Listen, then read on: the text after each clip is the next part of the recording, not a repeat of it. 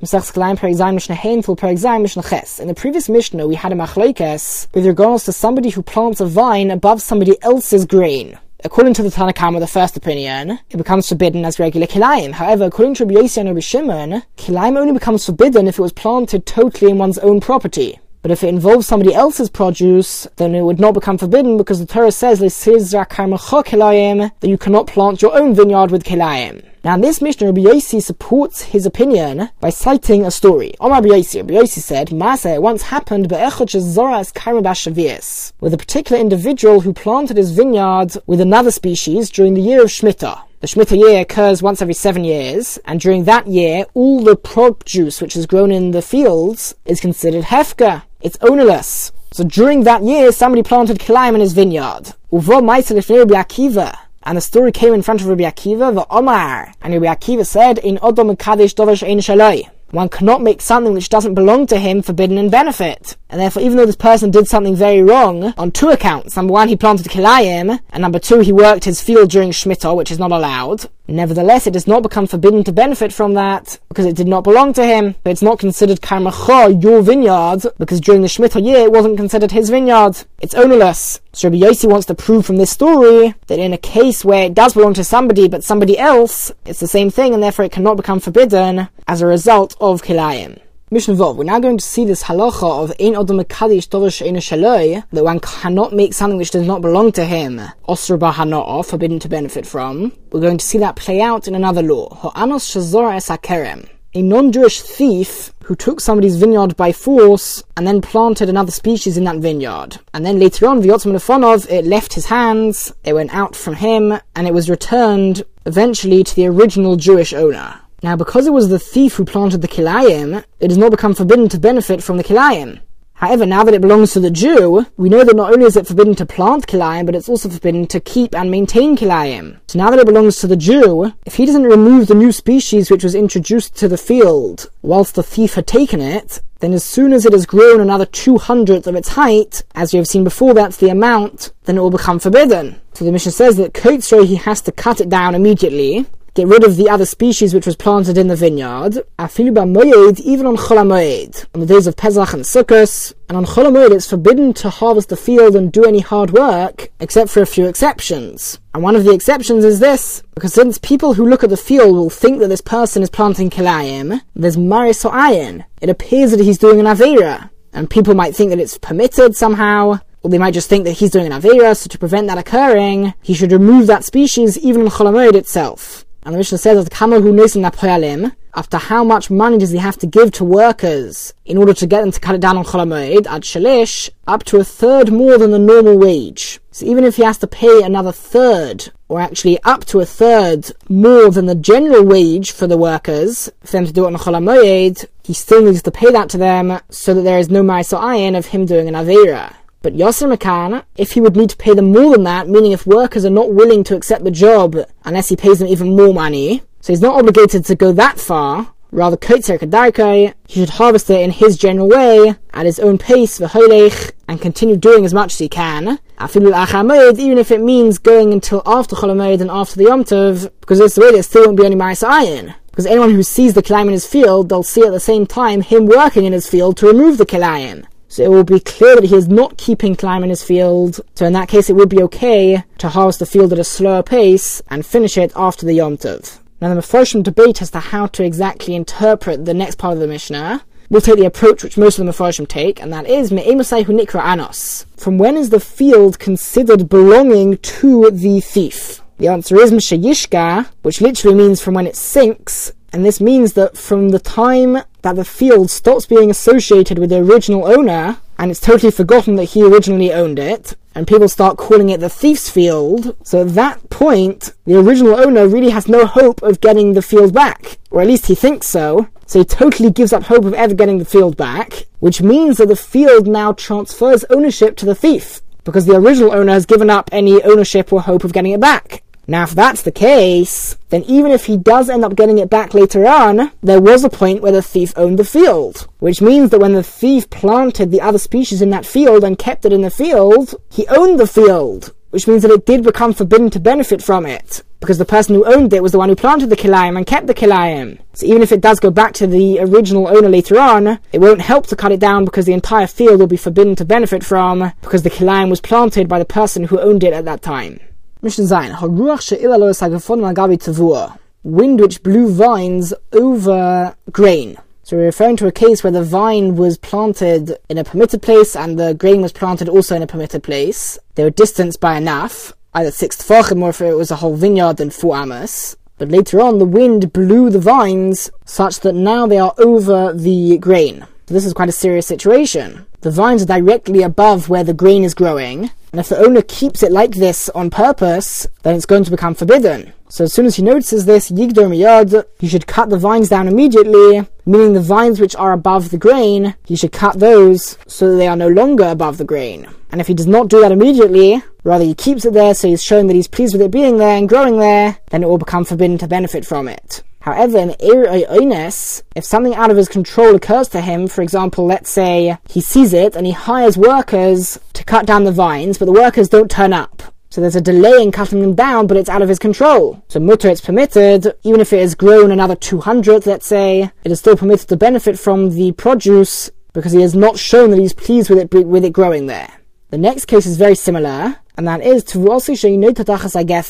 if his grain is leaning underneath the vine. So again, when they were originally planted, they were distance enough. But then as they grew more, the grain started to lean towards the vine until it is now actually underneath the vine. The same would apply to green plants, which lean towards the vine and end up being underneath the vine. The is slightly more lenient here, because whereas in the previous situation, the previous scenario of the Mishnah, the vine was growing directly above the entire grain plant, including the roots. In this scenario, the roots of the grain are not underneath the vine, it's only the tip of the grain. And therefore, Machzer, he just needs to bring it backwards and make sure that it is no longer underneath the vine, the Ein Makadish, but it does not make it forbidden to benefit from, even if he does leave it there, which is forbidden, of course, but if he does leave it there, it does not become forbidden to benefit from, because it's only the tip of the grain and not the roots which are underneath the vine.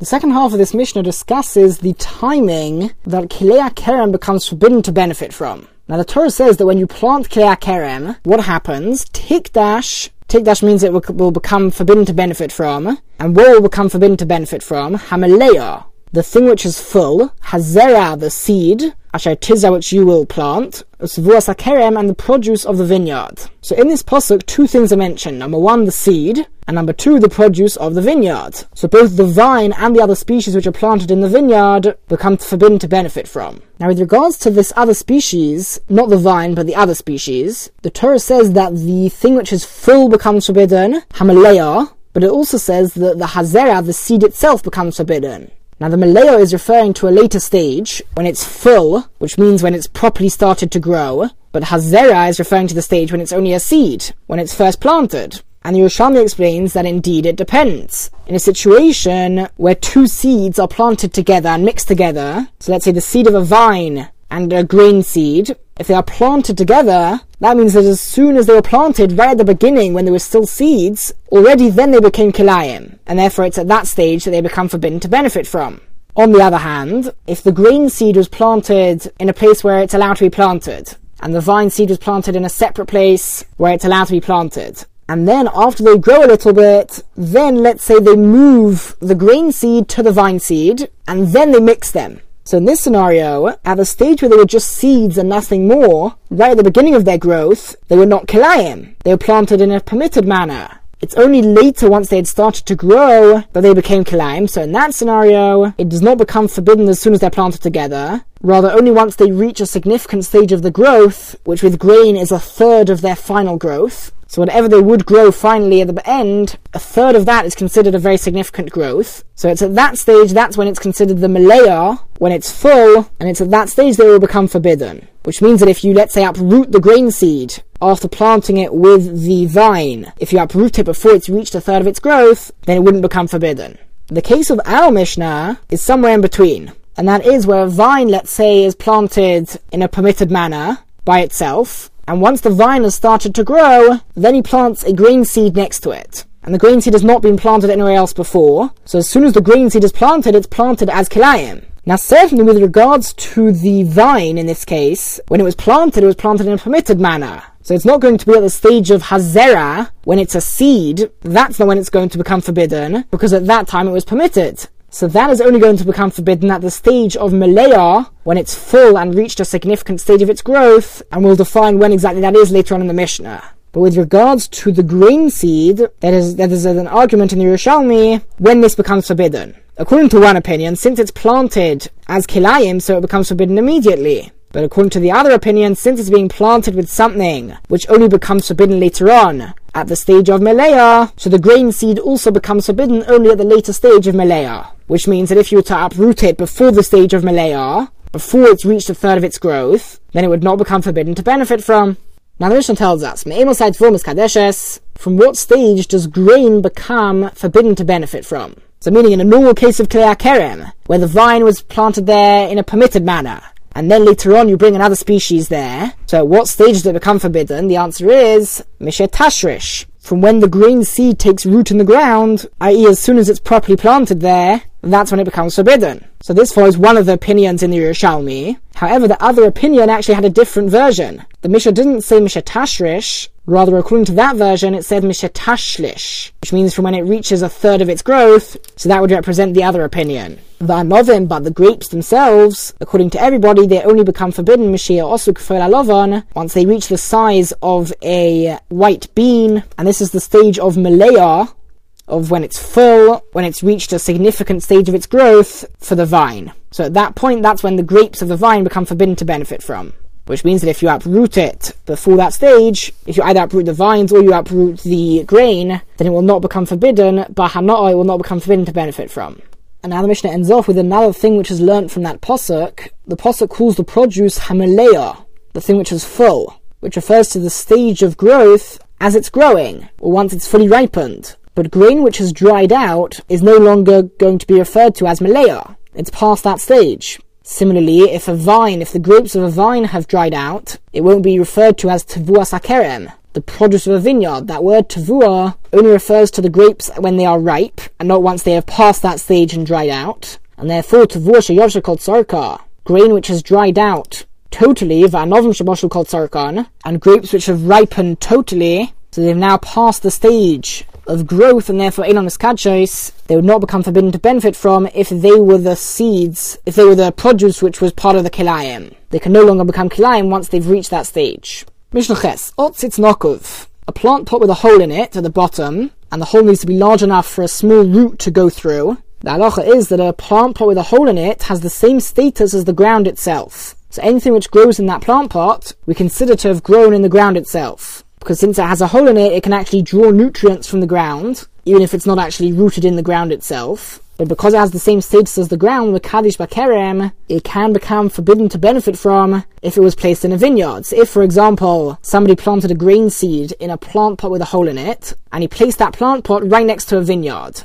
within four amas, let's say. So we imagine as if he had planted it in the ground itself, and therefore it becomes forbidden to benefit from it, But if it's a plant pot which does not have a hole in it, then Einu Makadesh, it does not become forbidden to benefit from, however, it is still forbidden to do it midrabanan, because it's very similar to a plant pot with a hole in it. However, Rabbi Shimon Omer, Rabbi Shimon argues, as he does many places in Mishnayos, where an Otzitz Nokov comes up, and according to Rabbi Shimon, just because the plant pot has a hole in the bottom, does not mean that we consider it like the ground, and therefore Zevozeh, both this one and this one, meaning both a plant pot which does have a hole in it and a plant pot which does not have a hole in it, it's forbidden to plant it as kilayim, but if you do do it, then it does not become forbidden to benefit from, because it's only forbidden midrabanan, and it is not as severe as planting in the ground itself. And now we go back to the first opinion, who does consider a plant pot with a hole in it to be considered like the ground. And because of that, Hamaver Otzitz Nokuv one who passes a plant pot with a hole in it through a vineyard, so we're referring to a plant pot which has grain planted in it, and the grain has already reached a third of its growth. So if you pass, if you pass that through a vineyard, and during the time that you're passing it through um, Masayim, it grew by a two hundredth, then also listen very carefully, it becomes forbidden, and this is referring to the grain. The vines do not become forbidden because he never actually put down the plant pot. He just passed it through and it went underneath the vines. But he never actually positioned it underneath the vines themselves and kept it there. He just passed it through. So only the grain which he was holding would become forbidden, and only if it grows by a two hundredth while he is passing it through. And again, this is because the plant pot itself and that which is planted in it gains nutrients from the ground which is underneath it. It gains nourishment from it and therefore it becomes forbidden. But as we said, since it didn't actually stop at the vines, the vines would not become forbidden to benefit from. We've now reached the end of the seventh perek, which was the fourth perek, discussing Klei Kerem, the Kilayim of a vineyard, and the three prokim before that were discussing Klei Zeroim, Kilayim of other fields not involving a vineyard or individual vines, and the next two prokim will discuss the other two types of Kilayim, namely Kilayim of animals and Kilayim of clothes.